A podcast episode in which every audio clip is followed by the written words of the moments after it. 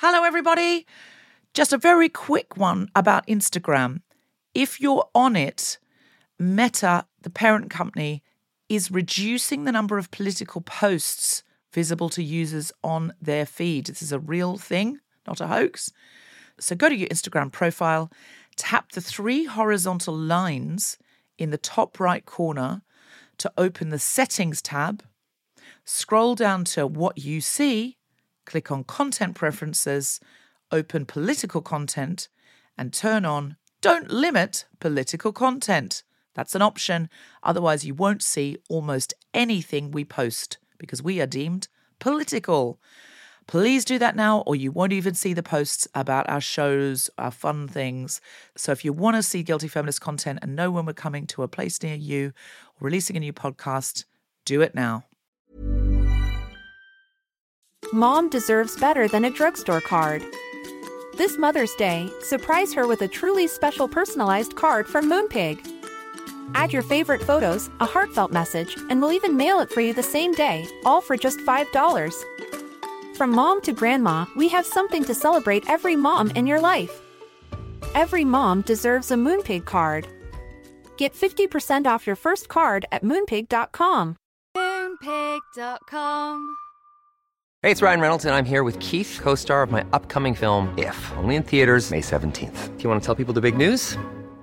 All right, I'll do it. Sign up now and you'll get unlimited for $15 a month in six months of Paramount Plus Essential Plan on us. Mintmobile.com slash switch. Upfront payment of $45 equivalent to $15 per month. Unlimited over 40 gigabytes per month. Face lower speeds. Videos at 480p. Active Mint customers by 531.24 get six months of Paramount Plus Essential Plan. Auto renews after six months. Offer ends May 31st, 2024. Separate Paramount Plus registration required. Terms and conditions apply if rated PG.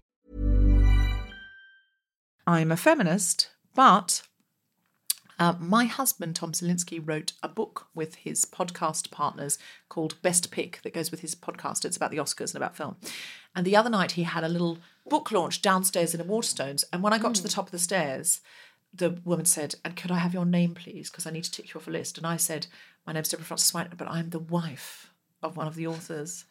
And she was like, "Oh, impressive." And I said, "I know. I feel very. I'm the wife of one of the authors, of a very celebrated man."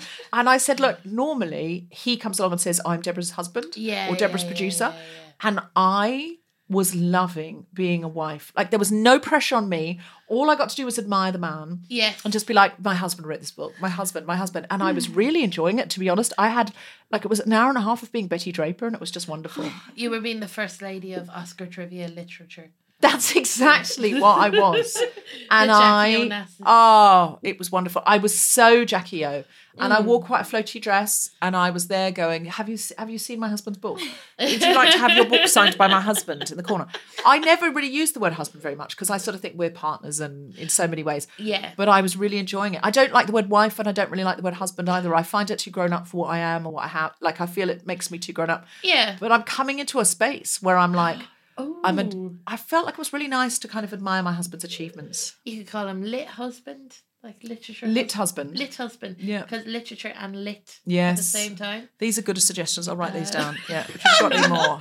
Book boy. I'm trying to figure what this stuff Book out. boy. Book boy, I think lowers his sex appeal. yeah, that's true.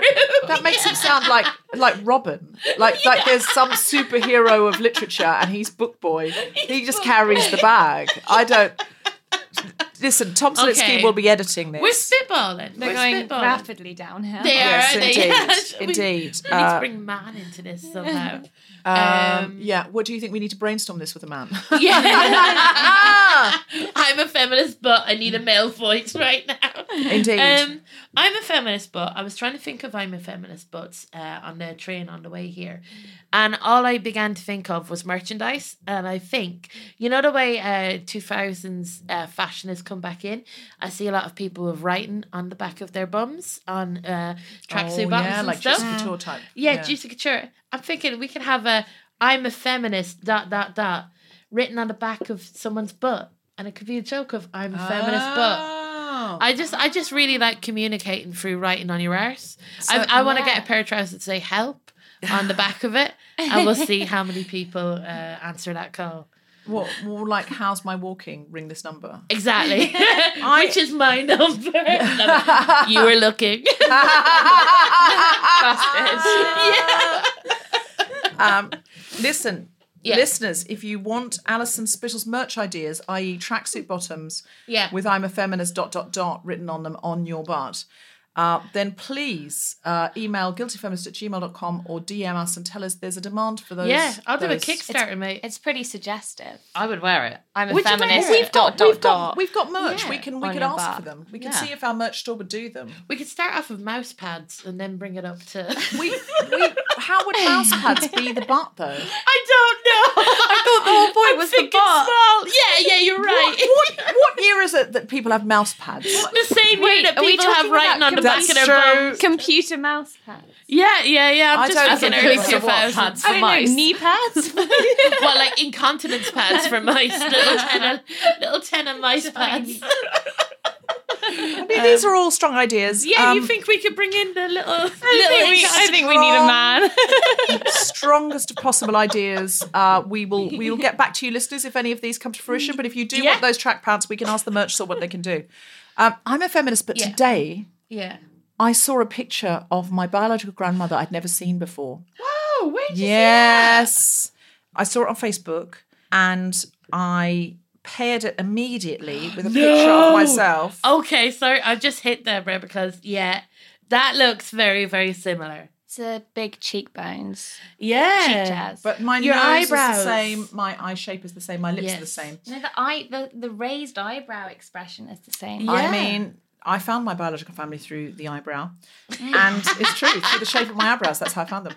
And I had a name and the shape of my eyebrows. That's all I had. And I, have done a show about it. I never met my biological grandmother because she'd left us before uh, I found them. yeah. But I said to Tom, "What do you think?" And he said, "Wow." And I said, "Do you think we look alike?" And he said, "Yes, but you're prettier." Well, you would want that. And I'm a feminist, but for a, a, just a second, I felt delightedly competitive with my own dead grandmother. With my own late grandmother, I should say. Let me do that again. With my own late grandmother. yeah. I mean, it's not any better, is it? Like, just leave the whole thing in, Tom. It's not any better. Um, for prettiness, like we were two girls at high school together, and Yeah. a boy had said that I was slightly prettier. Uh, I'm a feminist, but last week I was going to a hen do in Butlins. I decided to step back into the eyelash perm game again.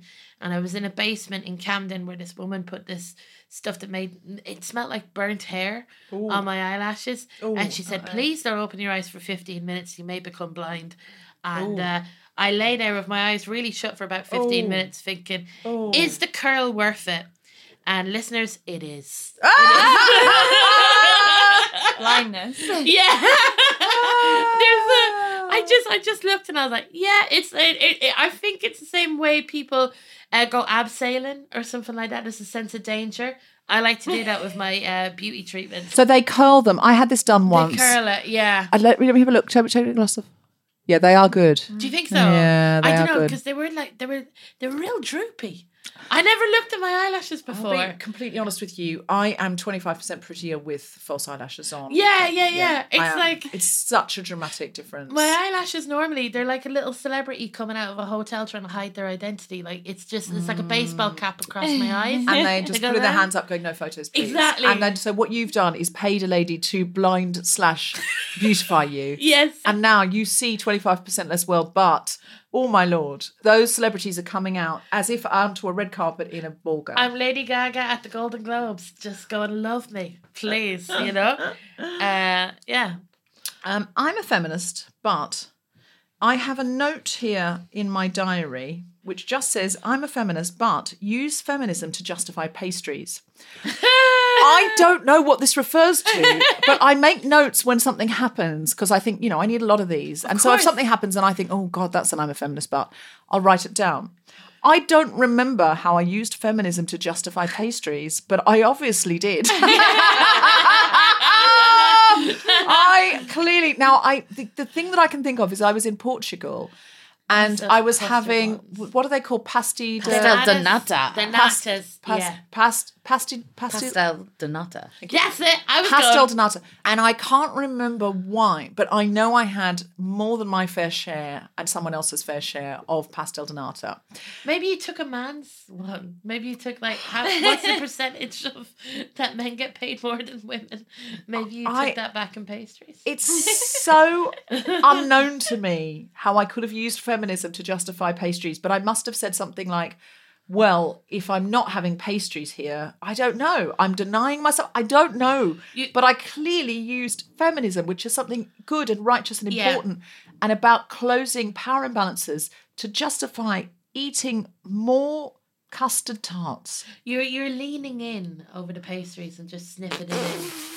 My uh, God knows what I'm I think doing. it's because the voice telling you you shouldn't have those pastries is definitely an anti-feminist voice. maybe, Mathilda. It's the patriarchy. That's that's genuinely any anything Seems that's like it must be more than that, though. Something happened. It'll probably occur to me in the middle of the night where there was an altercation with a man or something. Well, do you think like I, I really love your idea of a voice telling you like stuff that you want to do.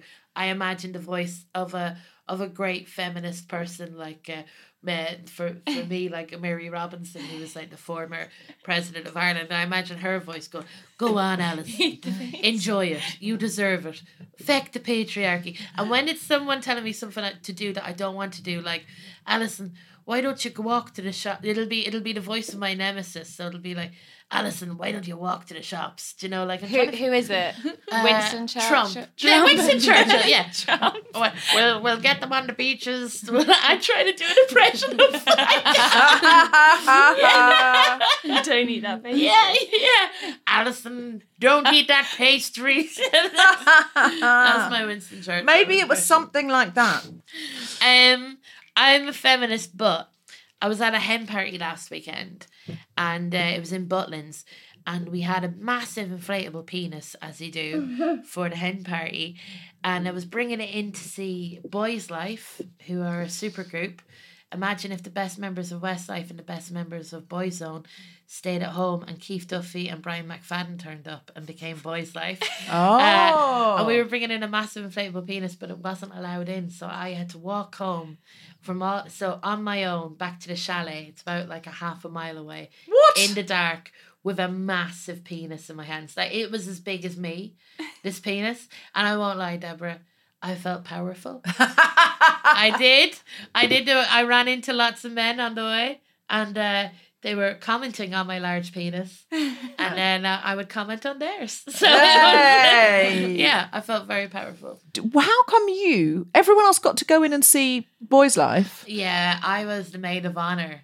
So I had to do a Can't lot you of just? admin. Sorry, sorry, sorry. Just leave the penis outside and go in. I couldn't trust people to not to take that penis. Did you need it once the bride's seen it? Can't was- you just let it go to the wind? I know that's not very good for the environment. Storm Eunice just takes in that penis. I mean, but do you see what I mean? yeah. No, I know. Can't you just deflate it and roll it up or something like that? like a like a sleeping bag? Are we talking? About That's my- exactly how I'm And then when I took it under my arm like a little clutch bag, my deflated penis. exactly, and they can't stop you taking that in. I mean, yeah, that's true. I I just I would never walk home half a mile. I'd just say, look, this penis has come to the end of its life. The bride's seen it. We don't need it anymore. I just throw it into the sea like free willy.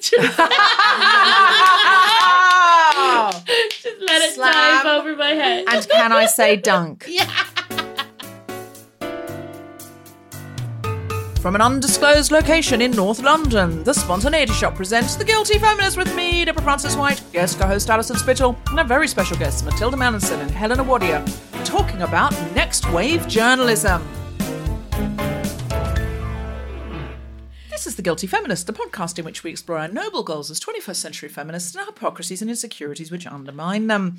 I'm Deborah Frances White, with me is Alison Spittle, and we're talking about next wave journalism. Journalism. Yes, journalism for, for the 21st century, journalism for feminism, Yeah. and journalism that doesn't do what it's tended to do in the past, which is to report the story from the POV of the dominant group. Well, I'm kind of very used to like uh, I I've I've stopped watching uh current uh current event I media. thought you were going to say Coronation Street then. Well, I have as well. Yeah, Both of those things. because you know that's not a journalist program. both both for both reasons. They they make me depressed. um, but like, uh, I I used to be an avid avid consumer of uh, of current affairs media, and it would often be just people debating with each other about an abstract concept. But was actually people's lives, and it was uh, coming from Ireland, and uh, we uh, there was two referendums, uh, one on uh, gay marriage and the other one was on abortion, and it often felt like, especially in the run up of uh, to the referendum on abortion, it felt like uh, people were arguing about an abstract concept of something that really affected my life. So it's uh, They were arguing inside your uterus. oh yeah yeah They were getting up there. You'd watch two men son's uterus Yes. up your uterus, yes poking about there, going as a hypothetical, like looking at it like you know they had blueprints. They knocked down this wall. is this my new kink? Is this this is this this new? Only you can answer that. That's true. Only you can answer that. Um, Yeah. But they'd be like, yeah, no, no, no. We want to keep it like this. Keep the original features. Yes. And you'd be like, this is literally a part of my body. It's on a cellular level. This is impacting me. Yeah, yeah, it's impacting me. And it also felt like where people would say very, very strong things about stuff, it felt like it was directed at me, even though it wasn't. But it would still kind of hurt the same way. It's like I used to consume a lot of true crime and murder stuff. And then someone close to me uh, got murdered, and I don't consume true crime anymore because it's just it's just a different you know, Yeah. a different vibe. Anyway, don't mean to start off the podcast on that, but you know, grade A banter so far. And this is great banter uh, Yeah. about how you can no longer watch true crime because of It's so the. annoying. That's a real I'm a feminist but Alison, if you don't Do you mind me saying. yeah, I I'm a feminist should- but but, because yeah. somebody close to me was killed, I can no longer enjoy true crime and that's the I'm the real victim. I know. I feel. I, I genuinely, yeah. I feel. I feel. Yeah. It is a, it's a very kind of first world problem. It's- I mean, it's it is and it isn't. I can see it being an all world problem, someone Yes. being killed, but that's a great example that when something's happened to you, it no longer seems abstract. Yeah, and yeah, it's yeah. a bit like um, I think when I was younger, there was that you know that Heat magazine. Um, Circle of shame. yeah, like they'd r- put Isn't red rings into our- around people's cellulite. Seared into our psyches that you just say heat and I'm like circle of shame. Yeah, you knew. Yeah, you straight knew. away. Absolutely. Straight away.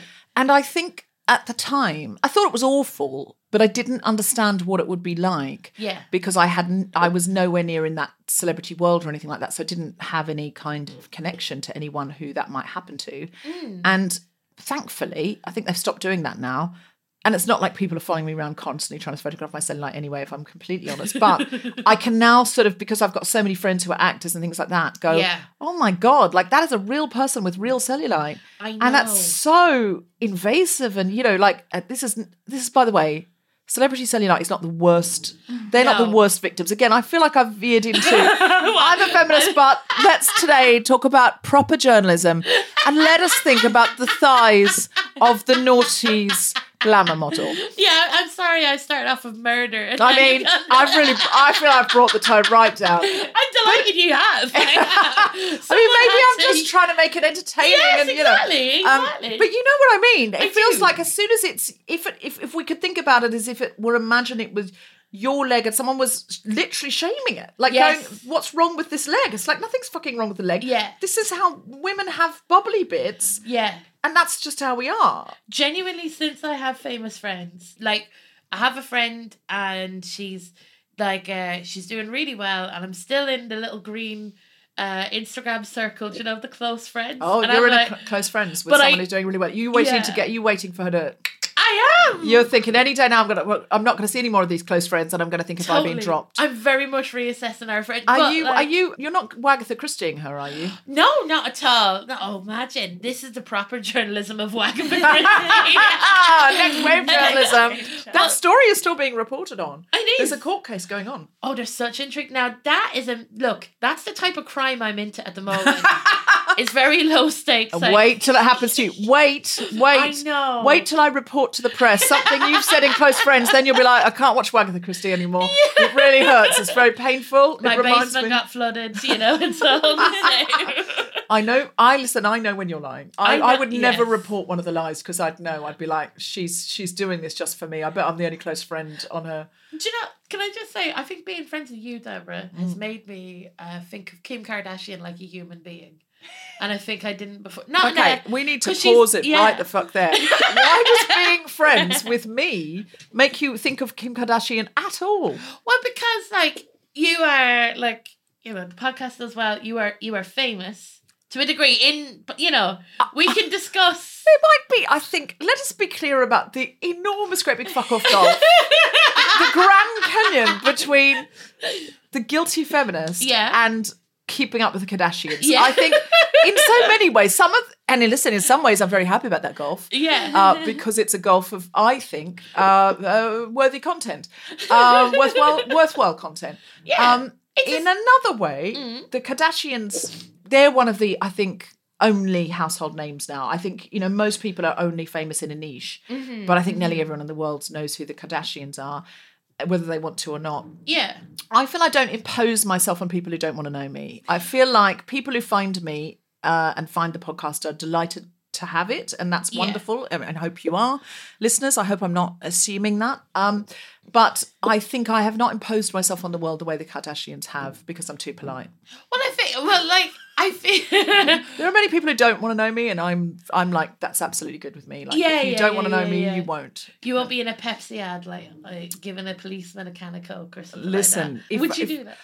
I, I mean, I really, really, really hope that I would never give a police officer a can of Coke and by doing that save the world and uh, solve racism.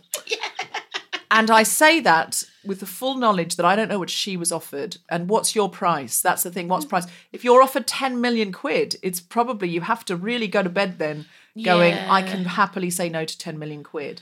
But, Yeah. So I might go, oh, well, I could do good things with that 10 million quid. Maybe she was offered like world peace.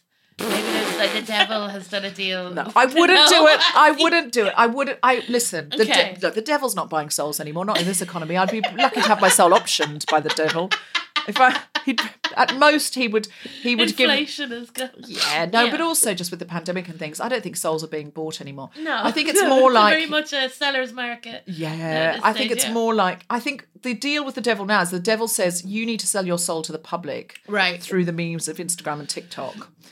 And I will merely look on, laugh, and take ten percent of the profits that you get for being an influencer. I think it's more like that now. The devil's more your agent. The he devil help, would be a great agent. he helps you sell your soul. I think I once was represented by the devil, but it's only lasted six months. Then he dropped me for being a woman. Um, you know, this is all I'm saying. And Yeah. I think the devil is an agent who allows us to sell our souls to Okay. the public. Yeah. And Kim's got a much higher price for her soul than I have for mine. Let's be and completely honest. But I, I feel that like this is my point. I feel sometimes with your like we can debate about your level of fame or whatever. Yeah, let's. Um, yeah, we're not.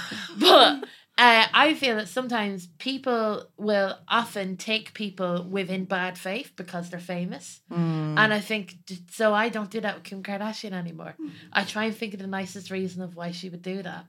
And Oh. then, you know, keep quiet and, about it. and and being friends with me has helped you be more generous with Kim Kardashian because you're imposing on her an integrity Yes. that you need to impose on me. Yeah, yeah. Need to or No, not need to. see. see that, yeah, do you get me? I mean, I think a- after the podcast we're going to need to explore this in further detail. But I think Have we've I got us myself? far to the line of me being a parallel for Kim Kardashian in any way, shape, or form. Listen, Yeah. I'm flattered because I know that Alison. There's one thing I know about you. You are so generous, and you would never say anything spiteful. You are only generous in your. You're so kind. No, you're so so kind. And so I know that you've meant that in the loveliest possible way. Did it come out bad? No, it's oh. just I'm no, no, not at all, not at all, not at all.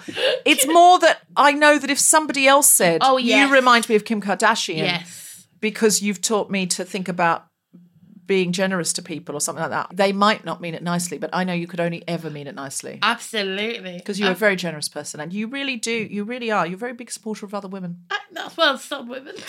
No, you are. No, you are. You are. yeah. Okay. Anyway.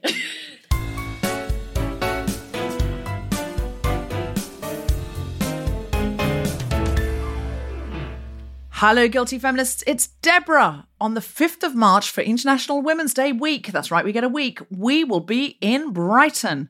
And I am very excited to tell you that the Guilty Feminist tour guests for the opening night of the show include Jessica Hynes from Spaced and W1A herself and our Royal Albert Hall show, Zoe Lyons off all over the telly and the Guilty Feminist, introducing Sakisa, who is an incredible new emerging comic. Plus, we have both Jess Robinson and Grace Petrie doing music, and a very special guest, Laurie Penny, talking about her new book. If you are in Brighton or can get to Brighton, do not miss this show. On the 6th of March, also for International Women's Day week, we were in Nottingham with Jade Adams, Jen Brister, Celia A.B., and Jess Robinson. And the tour continues throughout the spring and summer. We're coming somewhere near you. Go to guiltyfeminist.com and find out where.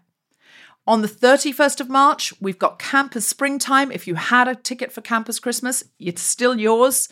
Uh, if you haven't got one yet, there's still some left, and all the money goes to LGBTQ plus refugees and also alarming Syrian schools. And for people who've been asking, when are you going to do your Guilty Feminist Stands Up stand up show again, Deborah? Well, I'm glad you've asked. All the tickets are sold out at WoW, but April 26th to 7th of May, I'm back at Soho Theatre. So if you saw it, tell your friends. If you haven't seen it yet, it's all about coming out and going in. It's a very personal show. It's one that I'm not going to be putting on the podcast because it's too personal. So please come along, book tickets for that now. I'll also be in Australia and New Zealand with Grace Petrie touring The Guilty Feminist in July. And you can get tickets for all of these things at guiltyfeminist.com and clicking on live. You can join our Patreon if you'd like ad-free episodes and exclusive Zoom hangouts at patreon.com slash guiltyfeminist. And now back to the podcast.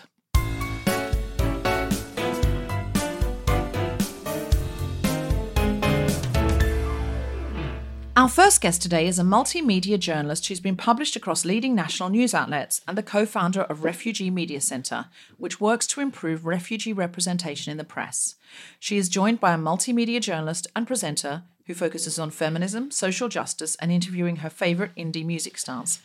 She has appeared on BBC Newscast, Times Radio, and on Channel 4's Inspiring Women panel. And together they have created the amazing new podcast, Media Storm. Please welcome Mathilda Mallinson and Helena Wadia. Hello, guilty feminists.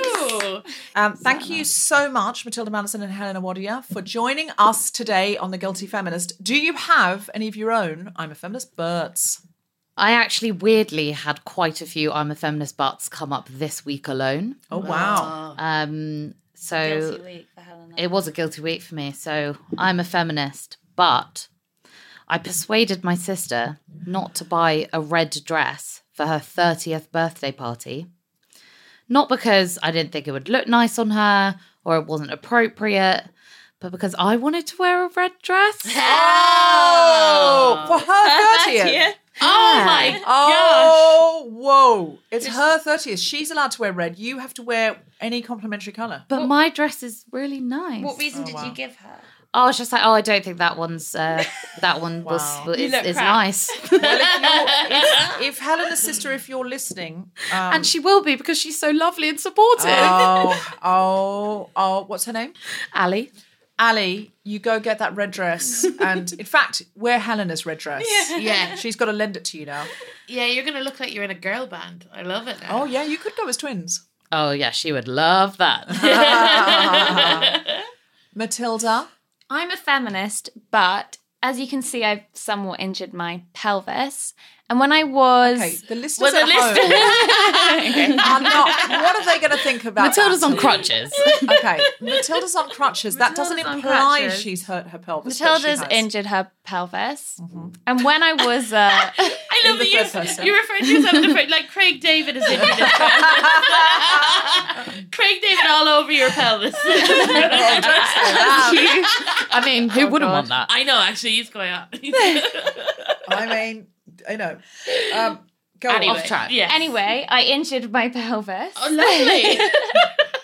and when I was getting the x ray and waiting to find out if I had broken my back for the second time in my life, yes. I was just counting my lucky stars that I had gotten my holiday bikini wax before stripping to my knickers for the male radiologist. Because you're lying on the table with your trousers by your knees and your, your top by your bra, just thinking this could be even more awkward.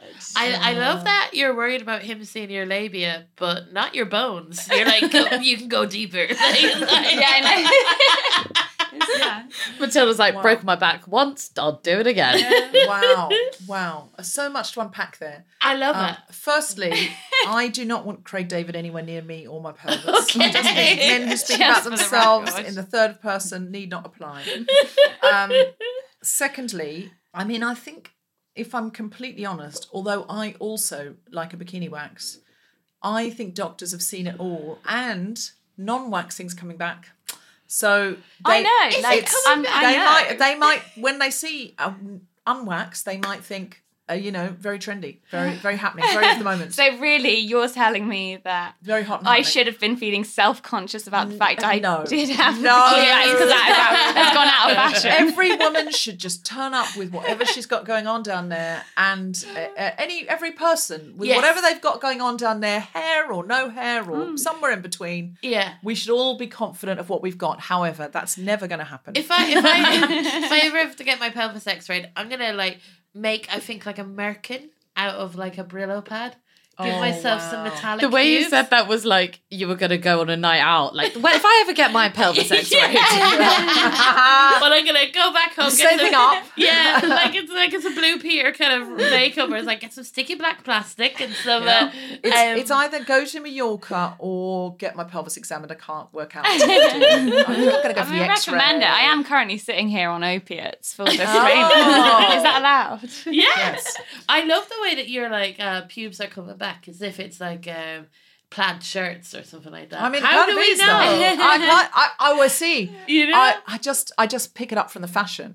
Um, like you I'm- pick up the, the, the- yeah, yeah, just the fashion, the fashion pages. No, because um, I know now. it's Yeah. because it's because It's it's because lots of young women, Gen Zers, don't shave under their arms now, Yes. and I can see Yeah. that. so Yeah, I don't yeah. believe they Not go and have a Brazilian and then leave their arm hair. That is genuinely my autumn winter seasonal look, though, is pubes.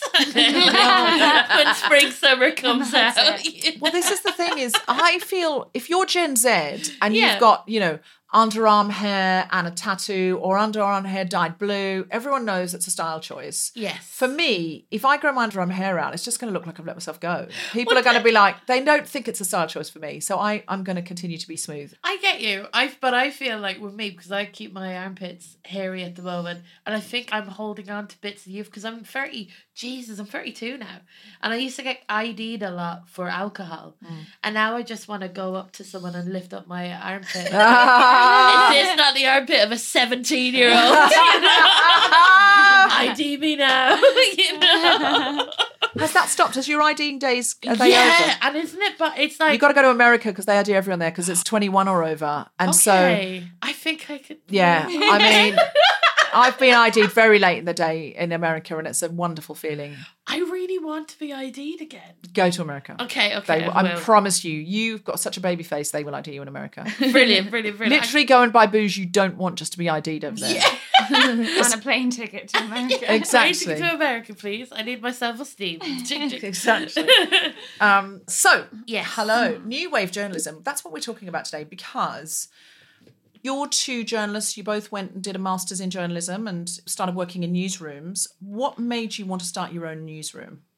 I think what really made me want to do something more independent in journalism was that prior actually to becoming a journalist, I was working in TV and in TV production.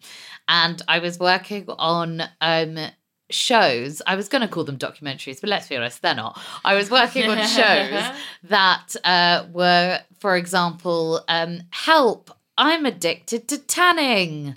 I- I'll let you guess what channel they were on. But um, I was working on those kind of shows, and I just thought, oh, this is not the the the stories that matter. These are not the stories that I need to be telling. And so that's definitely what made me want to get into journalism in the first place. And then when Mathilda and I were working together, in a newsroom at a mainstream media outlet, we realized that we were both struggling with the same thing. Yeah, for me, there was a tipping point when I had managed to get the green light on a series on multicultural businesses that have been started in the UK by people who'd come here having fled war zones. And then suddenly there was this resurgence in people crossing the channel in dinghies, and the editor pulled the series because, quote, they didn't want to encourage this kind of dangerous and illegal migration. Wow. Um, we, that we then proceeded to publish a torrent of articles on channel migrants, not one of which had a single quote from anyone who'd ever crossed the channel or been displaced. Yeah, um, and I really boiled up. I mean, it's a good thing I'm on opiates right now because I can feel I can feel the monster ru- reviving. But I really flipped out and drafted a letter to the editor, which Helena helped make a little less fireable. Um, and and it and, and the And- ball started rolling from there. I love I love that like you you're fantastic as in like I, I feel that you you know you're not perfect and no one's perfect but you're trying to make the world a better place. You're basically like guilty journalists. I'm a journalist. You You are, are. but I'm a journalist. I hate Bar. the news. you're, you're I'm a journalist, but it's I'm a journalist, but I hate the news. I hate it. I'm a journalist, but I literally hate reading any of the news. much less writing it. Um, so, what was your starting place with MediaStorm? So, what occurred to me is an issue that affected migrants, and that occurred to me because that's the area in which I specialize, it became evident upon discussion with Helena and other people in the newsroom. This was a very scalable issue affecting lots of groups. So, just like people who've migrated irregularly are very rarely consulted in articles affecting them. So, sex workers are very rarely consulted. People with disabilities, people who've been through the criminal justice system, people who've been homeless. Oh my God, we realized that that was a concept that had a lot of episodes in it, and every episode would be completely revealing in a completely different way, mm. would be targeting and embracing different communities, bringing something new to very old stories by centering the perspective that maybe should have been centered all along, but by some miracle is missing from most of the mainstream coverage.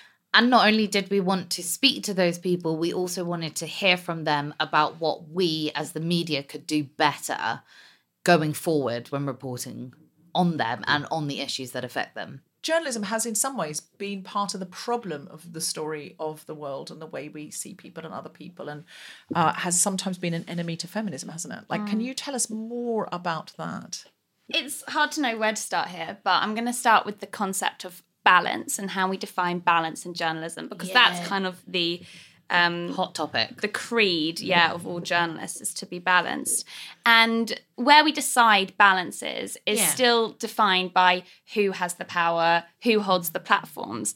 And so sometimes some of the episodes that Helena and I have done on MediaStorm have struck some listeners as imbalanced because we come from a very different starting point. We don't take the cultural conversation as the starting point. We go to the people directly affected by the issue as the starting point. We think that the conversations we should be having, the debates we should be having, should be determined by the people actually affected by an issue. So, for example, um, we did an episode on trans issues, and I had some listeners come and ask me why or maybe they said maybe it was they felt like one thing was missing which was that we didn't discuss or explain jk rowling's perspective. And i just have to say we didn't actually talk about jk rowling once in the episodes i thought it was quite interesting that that came up. And when i said that they were even quite surprised that oh why had that come to our mind? Isn't it telling that it feels amiss to have a conversation about trans issues without even touching on that perspective? I just found that very interesting. You know i'm sure 100 years ago having a conversation a debate about female participation in the workplace would have been amiss without asking Freud whether we were going to ruin everything by being really mm. super horny or whatever. but basically, Which we the- have, to be fair. Yeah. People, sh- I mean, he wasn't wrong.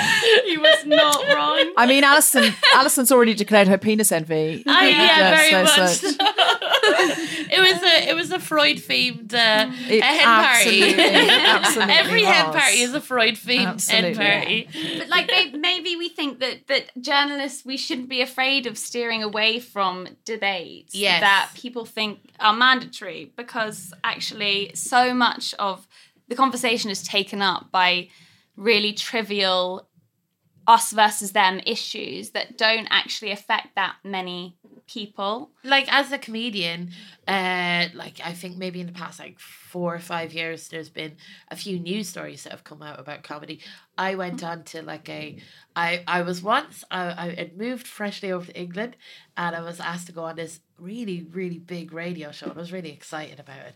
And they said uh you're well we want to debate about freedom of speech and comedy. And i was like yeah okay i don't mind you know? And it was uh, me and this lovely guy called arthur smith who uh, is a comedian as well. And we're supposed to be on either side of this debate because he's an older white man and i'm a younger uh, white woman. I don't know why you were going white i don't know why i said white for him yeah. classic TV debate fodder there. The only white people. yeah. But but we're different ages. Yeah. But and um, but we got on really well. We discussed. We were talking about freedom of speech and comedy. We both came from the same place practically, and it was I think it was John Humphrys. Is that his name? Yeah. He's retired. He's a lovely man. Did you make him retire with your lack of, your lack of polarized fighting? It's because we were having a conversation and not arguing because we were just uh, we were kind of both coming from the same place, which is that you know there's an, an illusion of freedom of speech and comedy. Like I feel, uh, and do you know what? Uh, the Daily Mail did a report on my podcast, Wheel of Misfortune, saying that it was terrible that the license fee money was going to a podcast. Uh, where people are talking about shitting themselves. I get that. Like, fair enough. But there was a part of me that was like, where were the freedom of speech warriors in comedy t- for us then? Like, they come out for people that want to talk about that. This is not, Yeah. this is not like it's That's just, a great point, Alison. Yeah. Did those angry comedians who leap to the defense of Ricky Gervais say, why can't these two young women talk, Talk about embarrassing moments Yeah. and and uh, scatology, bodily know functions, all of those things? yeah. But they didn't. No one said anything. No, they didn't say anything. And it's so it's- when I did the conversation with Arthur Smith, I had one of the freedom of speech comedians get quite angry with me and say that I threw him under the bus. Uh, because the when I was getting interviewed, John Humphrys was going, Would you be able to do material that's not Islamophobic? He read out the list. Basically, for context, for listeners, it was a news story, very flash in the pan. They come out every year about freedom of speech within comedy. A student uh, comedy night. They were students, they weren't comedians, they weren't au fait with comedy. They asked uh, a comedian to sign a contract that would say you wouldn't do any uh, I remember this, Islamophobic, racist, uh, sexist, transphobic material. And he did a joke himself uh, where it was like, well, this is what I would say. And it was that, you know, the joke was, and then that's like his right to do and everything. I don't even, I have no issue with that joke in a way. He was just saying, oh, well, I can't say anything. So when John Humphrys came up to me and said, well, would you be able to do this comedy night and then he read out all the bits and I was thinking, yeah, I have a I have a bit about pissing into a pint glass that I think is not Islamic phobic or transphobic or you know, I didn't say that on Radio 4, but I was like, yeah, I could do it. Like I was genuine, and I, I don't think I'm a better person or anything like that. It was just I was asked a question, I answered it. Mm. And it was strange. And I But get it. Arthur Smith's the nicest person in the world. I've never heard him do racist material or ex- No. exclusionary material. I, love Arthur Smith. Uh, do you know, it was great. It was a great. I had a great time. I got free pastries. I was sitting there. I was Listen, did having you justify ball. those pastries Yeah. through feminism? I did, yeah. Yeah, absolutely. but so it's so you know to be and you're part of a news cycle there, you know, and uh, it's interesting to hear you talk about like you know your your podcast coming from. I, is it? I suppose is this coming from like a perspective of you're not getting people to debate about abstract ideas, it's about people talking about their lived experience. Well, exactly. So many, especially minority groups, get caught up in those kind of debates It's- on TV mm. and in articles, and they get so caught up in these like unnecessary polarized. I'm gonna say it, culture wars. oh my god! So, you know, what we wanted to do was approach it from the way where those people that are caught like in the eye of that media storm, who we talk about them all the time, these people. We talk about trans people, talk about refugees, talk about migrants, talk about disabled people, all this kind of stuff. But do we ever really hear from them properly? Yeah.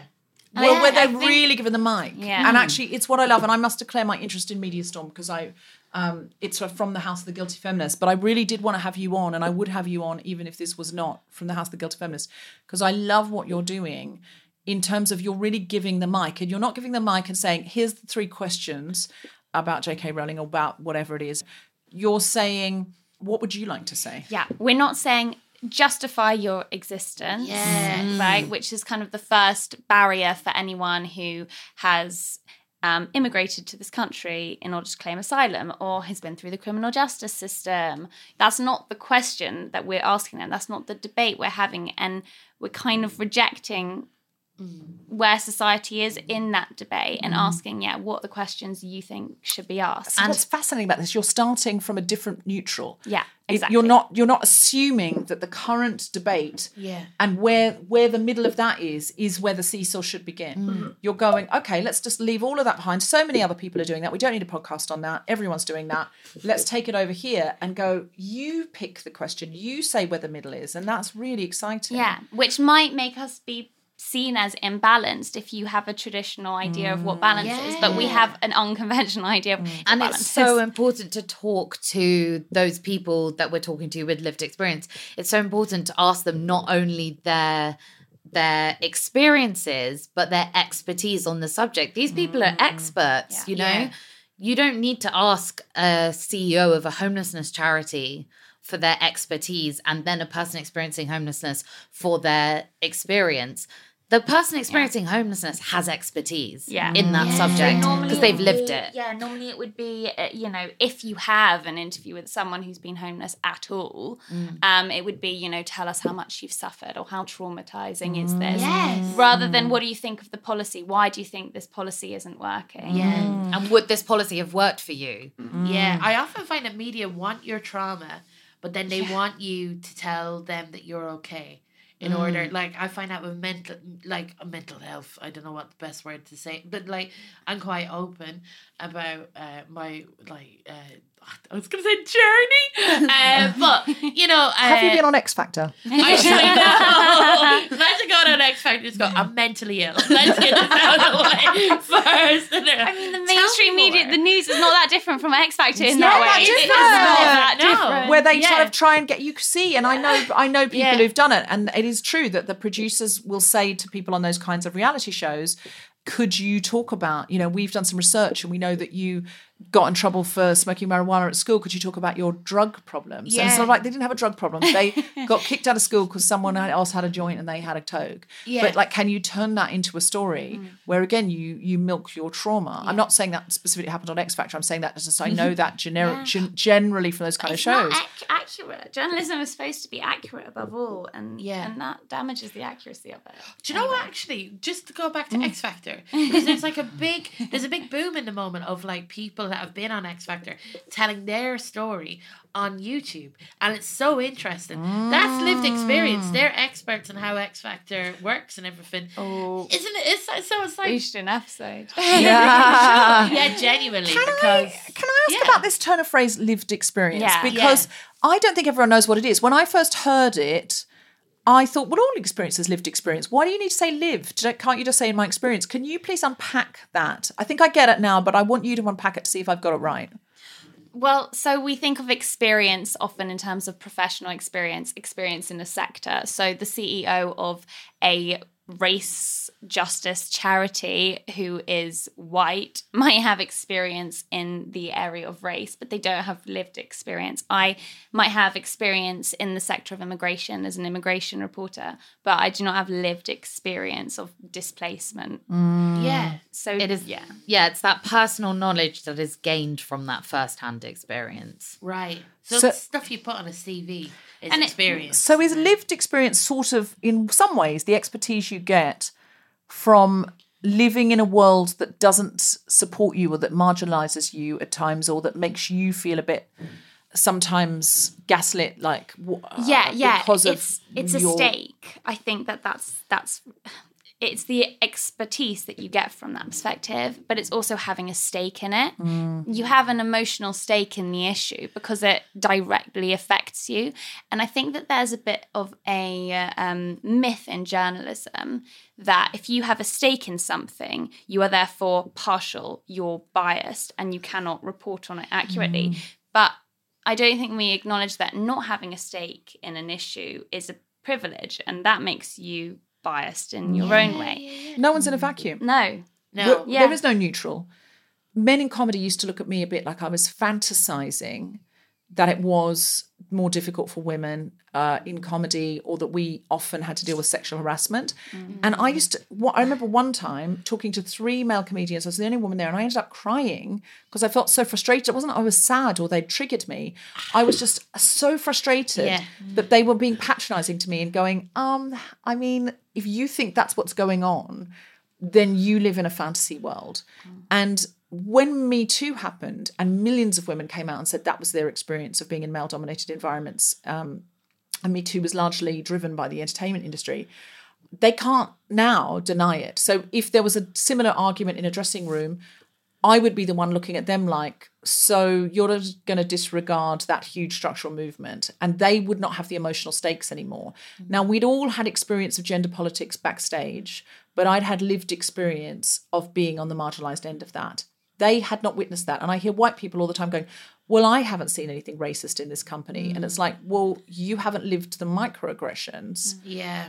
Is it that? Am I getting closer? Yeah, it's absolutely that. And I think, though, a kind of problem that really good example raises, though, is that it did take millions of women to mm. say Me Too for us to be believed.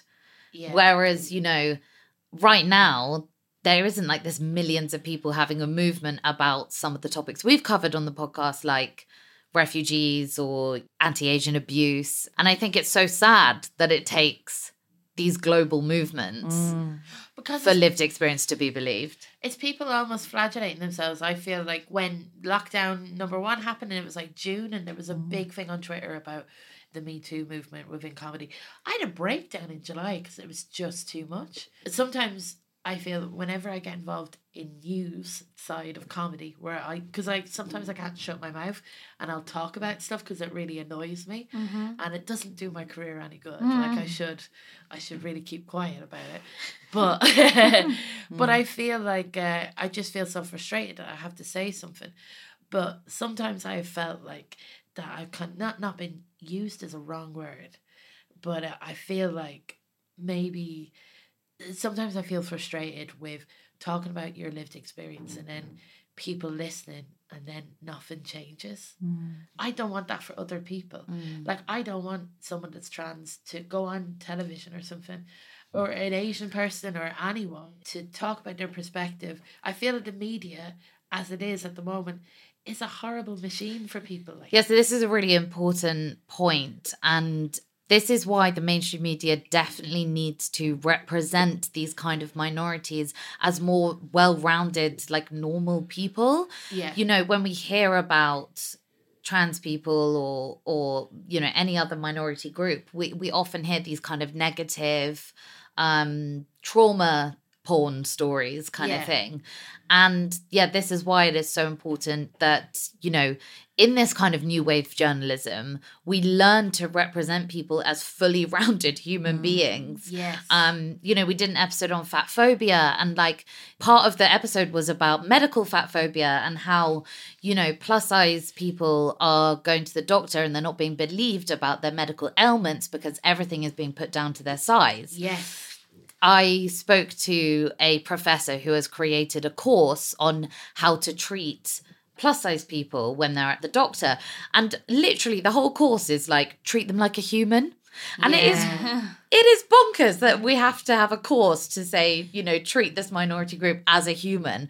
But unfortunately, that is something at the moment in the current state that we have to do. Yeah, it is bonkers, and that is exactly the kind of argument we're trying to present within the journalism industry. Treat these, it's something that seems so blatantly obvious. You know, oh, maybe when we're talking about these issues, we should be including the voices of the people actually affected by them. Yeah. But if you start looking at articles about migrants, about crime, and you start seeing the voices that are not there, you will realize that we are so far behind that standard when it comes to journalism. So when you say, oh, you don't want to see people going up and talking about their traumatic lived experience and nothing happens, this is where I think the media needs to like steer the wheel a little bit more strongly. Because when we do have these lived experience testimonies given, they're put up as one side, one of the relevant voices in the debate, probably against someone who then disagrees. And actually, I think what we are arguing with this new wave journalism is that some voices are more important than others. Some perspectives are more important than others. Yeah. And that is the perspective of people with lived experience.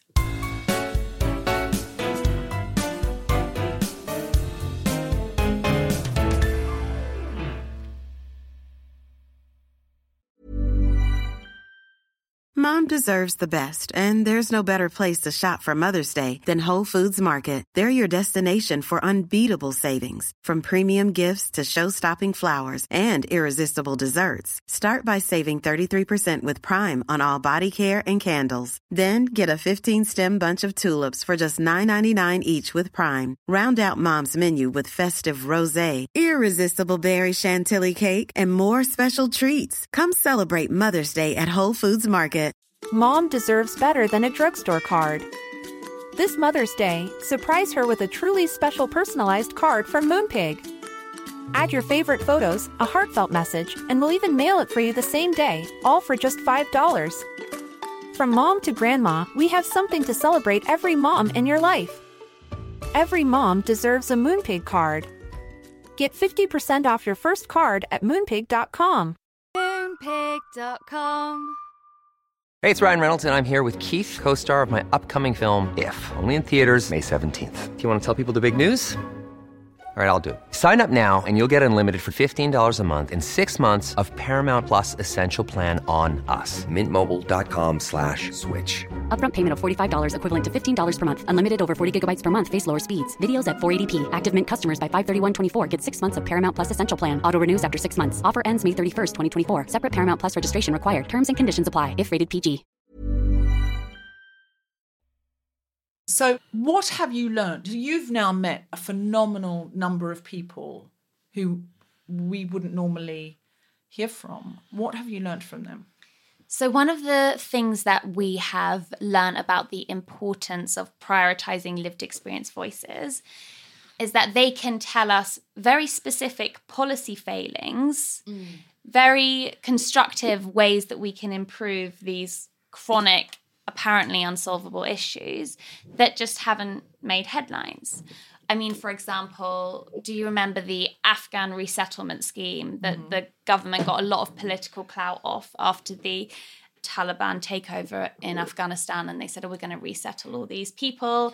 And everyone was like cheering them. And it was a whole great hurrah of white saviorism. Yes. Well, we discovered from speaking to two Afghan sisters who were separated in incredibly dangerous, tenuous circumstances that this scheme was not operable months after it had been announced and all of that applause had been milked. It hadn't even opened. Yeah. What? So So they got all of the all of the claps and everything and, mm-hmm. and the praise, and but it's not still doing not any of the work. still not functioning. The sister is still stranded. دانی از اینکه با آدمایی که من بهش فروختن من پیدا کنم Yeah, she's saying the reason that I don't want to go out of my room, I'm scared that the people that I've been sold to them, they find me. نمیفهم چیکار کنم که بهش تو برسم چیکار کنم این جگه نمیفهم چیکار کنم She's saying, I don't know what else to do. I'm just my only hope is to be with you. That this government pretended to do something and actually did something else. Look, I know it's, sh- look, I know it's shocking, but you know we're, we're here to tell the truth, guys. So I, mean, I would love to hear Boris Johnson's lived experiences of those parties. Yeah, like, absolutely. I was going to say, to be fair, their party budget's been pretty high. They haven't had a lot of funds to. Boris to direct anywhere Johnson else. speaks as if he has lived experience. When he gets up and he talks about migration and he talks about how it's Mm. oh it's stupid to get on a dinghy on the channel, you think, well, clearly you you must think you know better. I'm about it telling you, if lived there were climate change in London and he was in any danger, he would be on the first dinghy out. He Yeah. would be like, Yeah. you know, that man in uh, he Titanic would. who grabs a child, who pretends to have a child. Now, Boris Johnson doesn't need to pretend to have a child. no. He pretends not to have children, he actually has.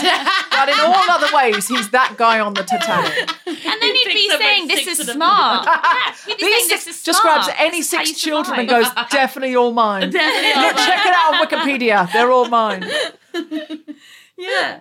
Um, another, okay, another mind blowing policy failure, which we've just discovered on the one of the most recent episodes. We were looking at homelessness and um, and why it's so easy to fall into it. I spoke to a woman who left prison and struggled with homelessness and this is something many many people coming out of prison and particularly women face by the way you have literally got women's prisons giving people tents on exits but basically Tents? yeah you um Because they've got nowhere to go. yeah, And they're not there's housed. such a shortage of accommodation. But then the other issue is, okay, when you come out of prison, okay, it takes six to eight weeks for universal credit to come in. So if you don't have a support system and you need benefits to get your feet on the ground, you can't apply six to eight weeks before leaving prison. You have to apply when you leave prison. So for six to eight weeks, these women have no benefits. They'll be put in, if they're lucky, they'll be put in accommodation, but they still have a fee that they have to pay and no way of paying it. So, when you were in the hostel with other women who'd come out of prisons and had no money to pay their service charge, how did they keep their place in that hostel? Well, a lot of them ended up working as prostitutes, stealing or committing crime. And the hostel knew about this, the staff, but they kind of turned a blind eye as long as the women paid the service charge. Can I just ask, as a feminist sidebar, you're really people that I know take great care over language and how people are represented. Um, normally, I would hear feminists say sex work, Mm. and you've said the word prostitution. It was a discussion Helena and I had because well we run our work by each other and she was saying um you know is the term prostitution appropriate really now and we didn't know but I mean this is actually a really good example because we're doing an episode next week with sex workers and we're going to ask them you know because we don't have that lived experience Great. and we so been you're told saying, yeah, we're saying it's not up to us Yeah. to say that. So next week you'll have those answers because you'll Yeah. have been talking to and like I love the way you really seem to spend time with people and you seem to really go out and find people and not just get given someone a PR agency would give you or or you know someone that's like oh Bob's got a Hmm. mate you know like Yeah. you, you really go out and find people with who are impassioned and who are experts and who have lots to say how do you go about doing that? Or is that asking your journalistic secrets? Well no but it's a good question to have because ultimately we want more people to be doing exactly that going out and asking it really varies though because for example right now what i'm doing is pinpointing a drug dealer i can speak to that is a very different seen that on your Instagram. I've noticed that. Tilda's, Has me Tilda's, up? yeah, Tilda's saying, um, any chance anyone knows any drug dealers? I promise it's for work. Uh, and- It's also, yeah. If anyone knows any, it's not for work for me, but I'm very new to London. I don't trust the stickers on the lampposts. I don't know anyone. we'll, uh, we'll, we'll hook you up, Alison. Yeah. Um, Sometimes there's a bit of coaxing involved, isn't there? Because a lot of these communities Oh, are very disillusioned with. so journalists. sometimes um it, it takes a lot for somebody to speak to us because yeah they've become so like disenfranchised from the mainstream media and i yeah i especially found that well in quite a few episodes actually i especially found that in the episode we did on trans rights because i think that trans people were so used to being approached for these kind of faux media debates on whether they exist or not Yeah. that um I got some straight up no's until, you know, I spoke to them and, and laid out that I understand the issues in the media and that's not what we're trying to do. Yes. Um, we found that um People get scared last People get scared. and, and back out. Yeah. It's amazing. You're talking about this, and like, I just got so many memories coming back. I did an article about uh, street harassment. It wasn't about me being fat, but people harassed me on the street because I was fat. Like it was a reason of why they did it. And I kept getting called by a journalist for a full week to go on a TV program to discuss the sugar tax with the Irish uh, Minister of Health. And I'm like, what is this anything to do with street harassment? And the jour- journalist was like, yeah, you can tell him you're not going to take it anymore. And I've got no beef with the Irish Minister for Health or the sugar tax. I'm like, I just don't want to be called a fat bitch on the street. But their priority there, the fact they're calling you for a Yeah. week when you like harassing you Yeah. when the whole thing started with you being harassed shows that their priority isn't platforming your view. Their priority is them getting their professional It's kick. entertainment. And it's yeah. news is entertainment. So one of the main focuses of the podcast is asking these people with lived experience what the mainstream media is doing wrong and in what ways the mainstream media can improve on their reporting to report more responsibly. Here's an example. We'll play you a clip um, with Paul Atherton, who is currently homeless. Never, ever, ever, ever, ever use the term the homeless. There is no such thing as the homeless. There are people experiencing homelessness. We are not an homogenous group. You know, we have diff- diff- different political opinions, different backgrounds, different. Everything is different. It's never the homeless. Because in the minds of the public, if you use terms like that, they will immediately hear, "Oh, that's them. That's other. That's that's not me." It's become such an us and they thing. And one of the biggest reasons it's become like an us versus them is because the us, the people that are in the newsrooms Yes. currently, are very often one type of person. And until newsrooms are diversified and not this kind of faux diversity where you're like, oh, we've got a black person, we've got an Asian person, BAME, yeah, cool, I think we're done. Yeah, Until yeah, it's yeah. an actual level of diversity, including working class people, Yes. transgender people, all across the LGBTQ plus spectrum, all across different genders, races, and not and you know actual knowledge of the issues Mm. until we have those people and not those people bought in for an internship on 15k at the bottom for a year. Oh those people at the top then you know this people will still continue to be scared of talking to the media and it creates this vicious cycle where you just kind of can't come out of it because nobody wants to talk to the media and therefore those voices d- don't get heard and then when those Yeah. voices don't get heard we think one certain way and this s- cycle continues Yeah, because sometimes when I see like two white cis men debating something about- on the news, I'm in my head. I'm like, oh, they couldn't get anyone else to talk about this or whatever, mm. and it makes me feel kind of like happy that it's just those two men that are on the So, yeah, this and is- that people aren't being thrown to the wolves. this is Like- a thing that we have had said to us by some journalists or some mainstream news outlets that it's actually very difficult to get these voices because people are skeptical of journalists. or, Yeah. you know, and firstly, that's just that's if you're a journalist, that is literally your job. So I, I don't think that that really like I I do understand why it's important when we're saying, oh, there are certain people that are not properly represented and stories that affect them. We should say that look, journalists are under a lot of time pressure, and mm. you know if you're trying to get someone to talk about something traumatizing, there's a lot of safeguarding to deal with. Certain communities are difficult to access. But if you are a journalist, that is literally your job. It's not okay to go and just do a subpar piece of journalism. Give it more time. You know, build the trust, persuade someone why telling their story is something that they should do. And to do that, you have to find out what they would get out of it and actually make sure you're delivering that. Is this a product of the 24 hour news cycle and the fact journalists Mm. paid a lot less and they're paid just to write a freelance story? And if someone's Yeah. giving you like 300 quid. Should I tell you what journalism is if you're sitting on that salary on that desk? You are literally regurgitating information that is already online in a thousand different places, rewriting it and putting it up on your news outlet's website so that they can slap their own ads on it and monetize it. You are taking releases from press agencies that give you the basic facts. If you're going to include quotes, it will be a tweet from Boris Johnson, a tweet from the CEO of some relevant charity. You can do that 15 minutes, the article's out.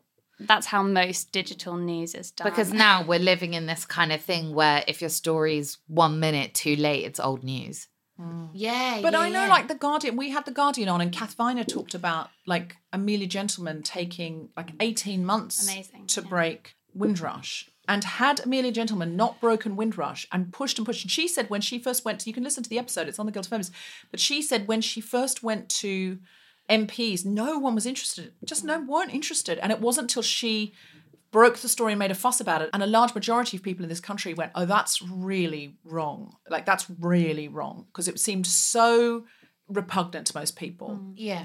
And it wasn't till that happened that MPs and MPs with cabinet positions started going, oh, yeah, we care about this. Oh, mm. yeah. And Priti Patel's going, oh, do we, haha, last thing we would have wanted, you know. And it's like, well, you did know about this, but it took a journalist 18 months to break it. Well, clearly, and I'm not saying The Guardian's perfect, and I know people have got issues with The Guardian on all sorts of things, but on that front, had Kath Viner not funded Amelia Gentleman a proper salary for 18 months to break it, it never would have happened. Yeah. And you do have this slow journalism movement. You know, Tortoise Media is a really Mhm. great news outlet. And and all these leading publications, they will invest in some slow form investigative journalism. But we don't think the balance is quite right. And one of the things with the Guardian and why the Guardian can do that is they have a very different business model that does rely often on funding and donations from supporters. It's less dependent on ad revenue as are most digital news outlets.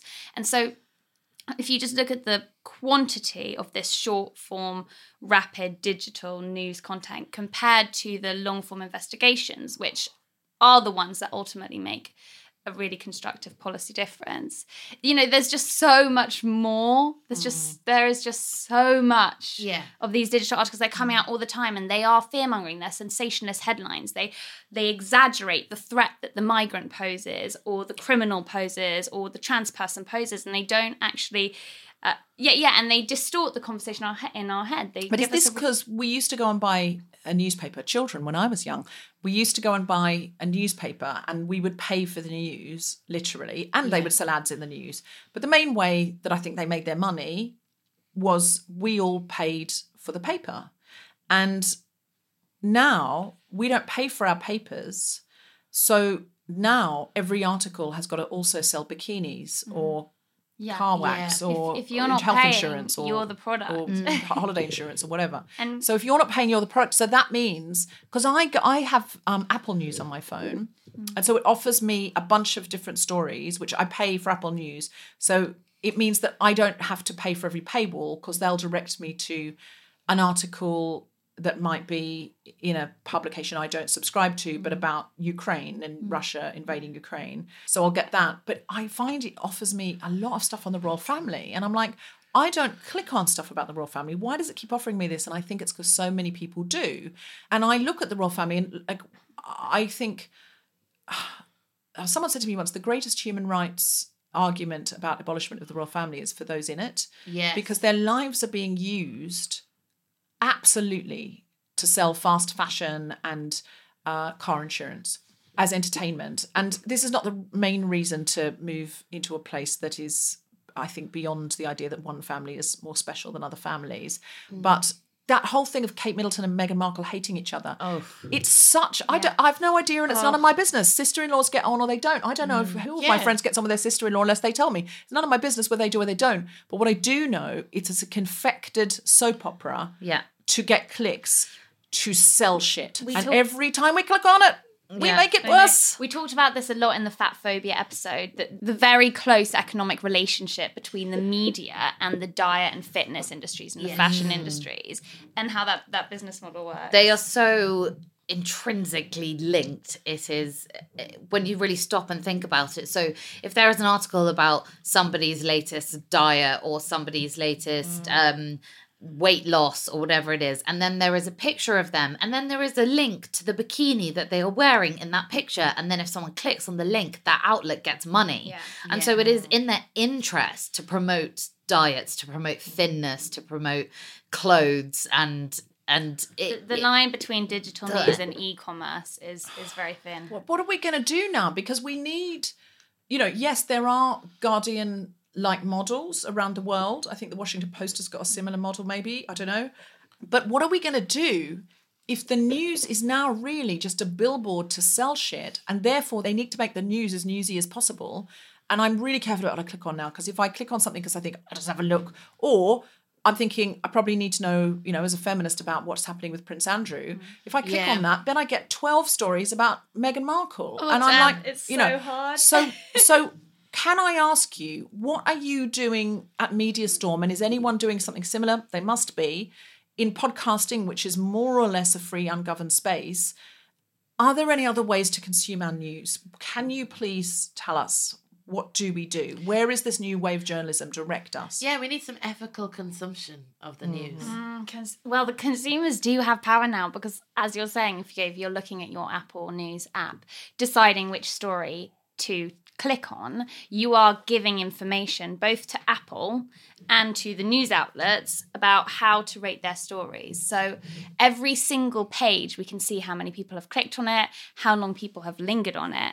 So for the first time, or to an extent like never before, consumers are shaping the news. Journalists now are not telling people what we think they need to know. I mean, It's a generalization. We are telling people what we think they want to hear. Oh. it's the last days of Rome. Nero is fiddling while Rome okay, here's here's here's something that that maybe we could do to make it all a little bit better. Yes, please. What we're trying to do is promote a greater sense of empathy in the Yes. news and to really try and put yourself in the position of somebody who that story is about. And obviously, you know, one of the ways that that's going to happen is by having the lived experience voices speaking for themselves, is having those people speak for themselves. But, you know, it can also come from the consumer. You can also pull that sense of empathy from within you and think about whether you know is this story you know developed for a culture war? Is this a real issue?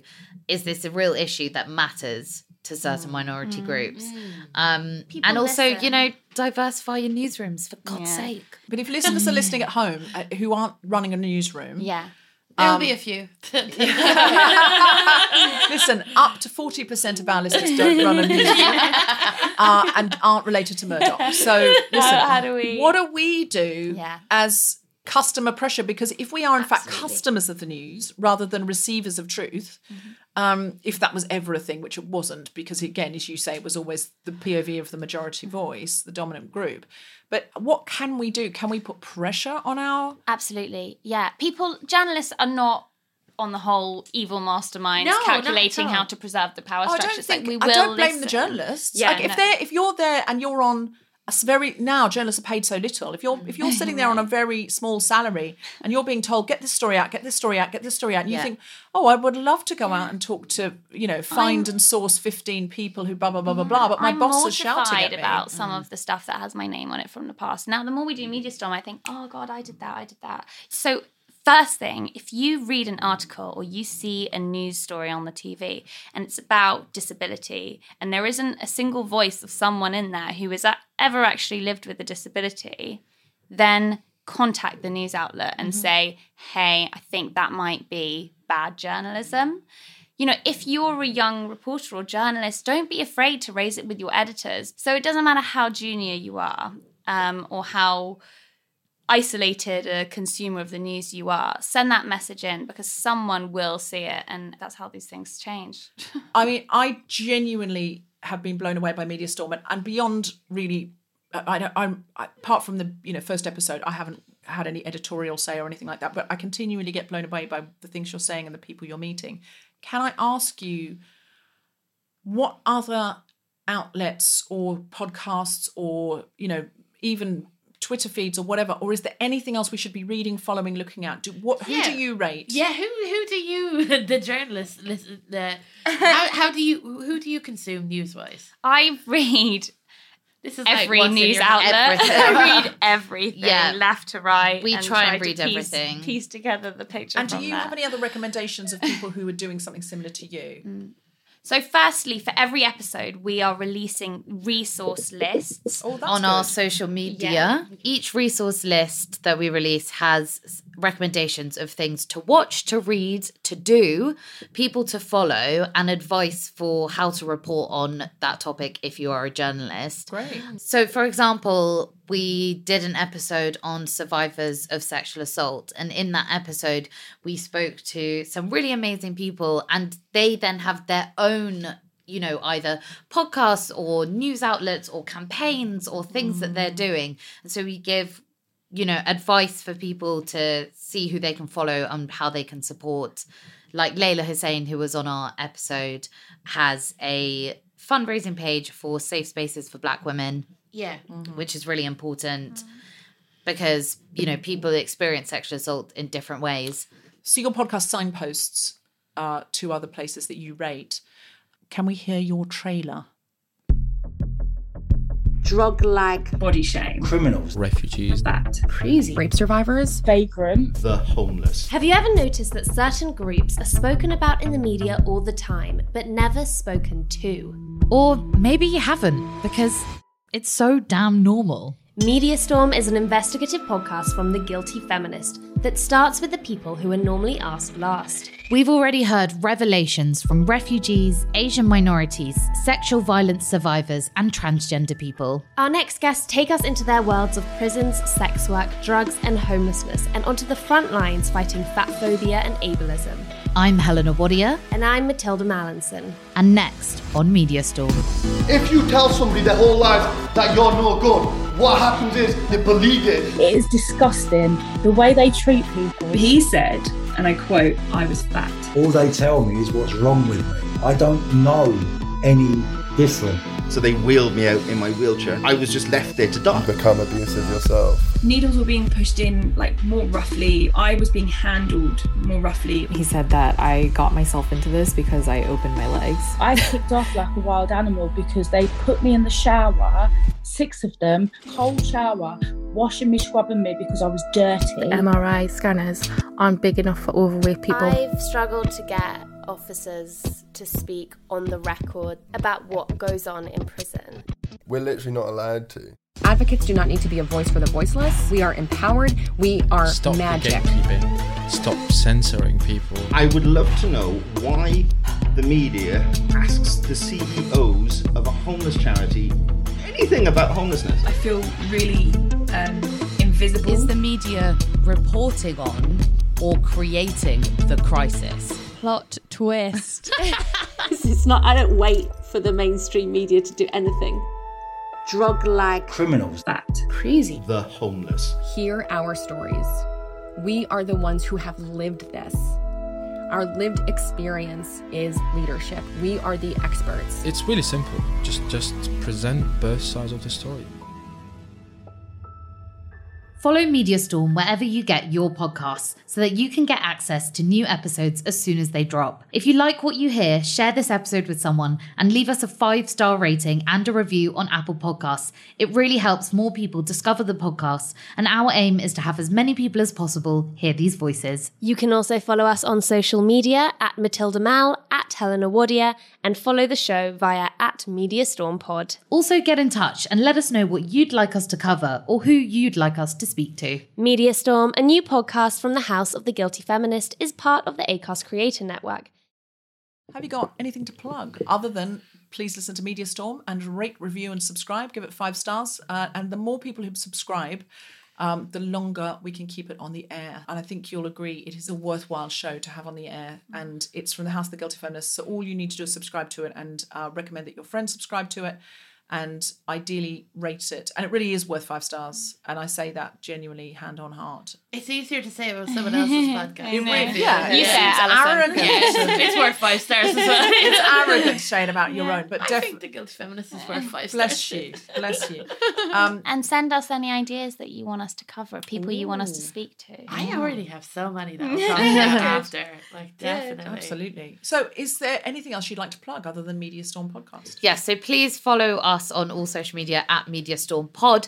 The other thing I'd like to plug is that I have joined forces with the charities Level Up and Ava to go into newsrooms and to talk to journalists and editors about how to responsibly report on domestic violence. So if you are listening and you are a journalist and you think, hey, that'll be good for my newsroom, please get in touch. And uh, after I imploded at my former employer, I set up an organization called Refugee Media Center. Sorry, this won't affect everybody, so I'll be quick. But firstly, if you're someone who has been displaced and you'd be interested in having a platform in the news, then just search refugeemediacenter.org and you can join our network. And if you're a journalist looking to speak to people with lived experience, we will help connect you to them. Ah. Thank you very much. Both of those things sound really magnificent, and Yeah. I'm really proud and, and thrilled at the work you're doing. And and honestly, I'm admiring of it. Stop. Yeah, it's been an Stop it. amazing. it's been an amazing session. Like genuinely, I feel I've, I've learned so much. I'm gonna feel weird plugging my stuff now. Alison, have you got Yes. anything world changing to plug? Well, uh, yeah, I got uh, Instagram at Alison Spittle and uh, uh, Twitter. Also, I'm going to be in Edinburgh this year in the Pleasance, and it'll hopefully uh, be on sale by the time this podcast is out.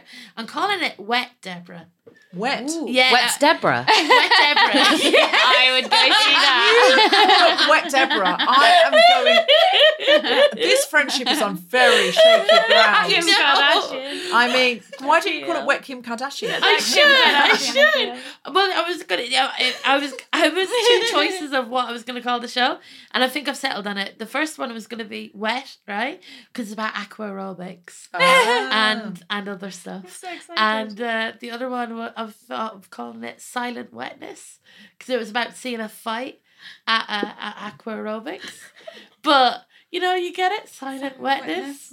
And- Oh, as opposed to silent witness. One of Yeah, the names, one of the names yeah. when we were brainstorming name for Media Storm, I was Please tell like, me it was Silent suddenly said Witness. to Helena, wait, silent witness? That's got a really good ring to it. And I went, yeah, babe, I think we've heard that before. Very famous television show. I think they're going to So sue. annoyed. I think they're going to sue if uh, if you if you use that because everyone's but also everyone's going to think it's a uh, it's it's a companion piece to the television. show. Yeah, they'll be like listening for that podcast and be like, oh, well, this is quite interesting, Yeah. actually. You know, So your Um, show's going to be on sale very soon. It and is, you- it and is. your podcast is still going. of course, yeah, a Wheel of Misfortune with loads of other people. Fern is gone from the podcast, but still in my heart. And uh, it was been such a nice time. We went to Northern Ireland uh, about a week ago, and it was good crack. And uh, we've we've different guest co-hosts uh, coming in. Also, my old podcast, Alison Spittle is coming back, and uh, with me and you are going to be in Vicar Street in Dublin. I'm very very excited about it. I that. mean, you know, Vicar Street's my favourite venue in the world. I know. We're, we're trying to get it. I've said it before and I'll say it again. The Vicar Street audience know how to bring a rock concert to a podcast recording. They really do. and it's on the 14th of March, and you all should come. It'll be like a wonderful reunion after the pandemic. We've got some fabulous surprise guests. We will announce them soon, but Yes. uh, you're going to be blown away.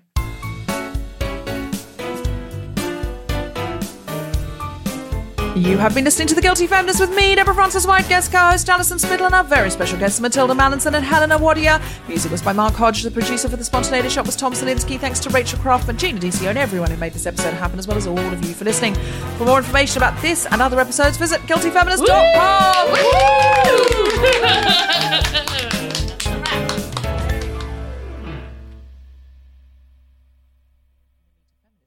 Like, can you tell us more about that?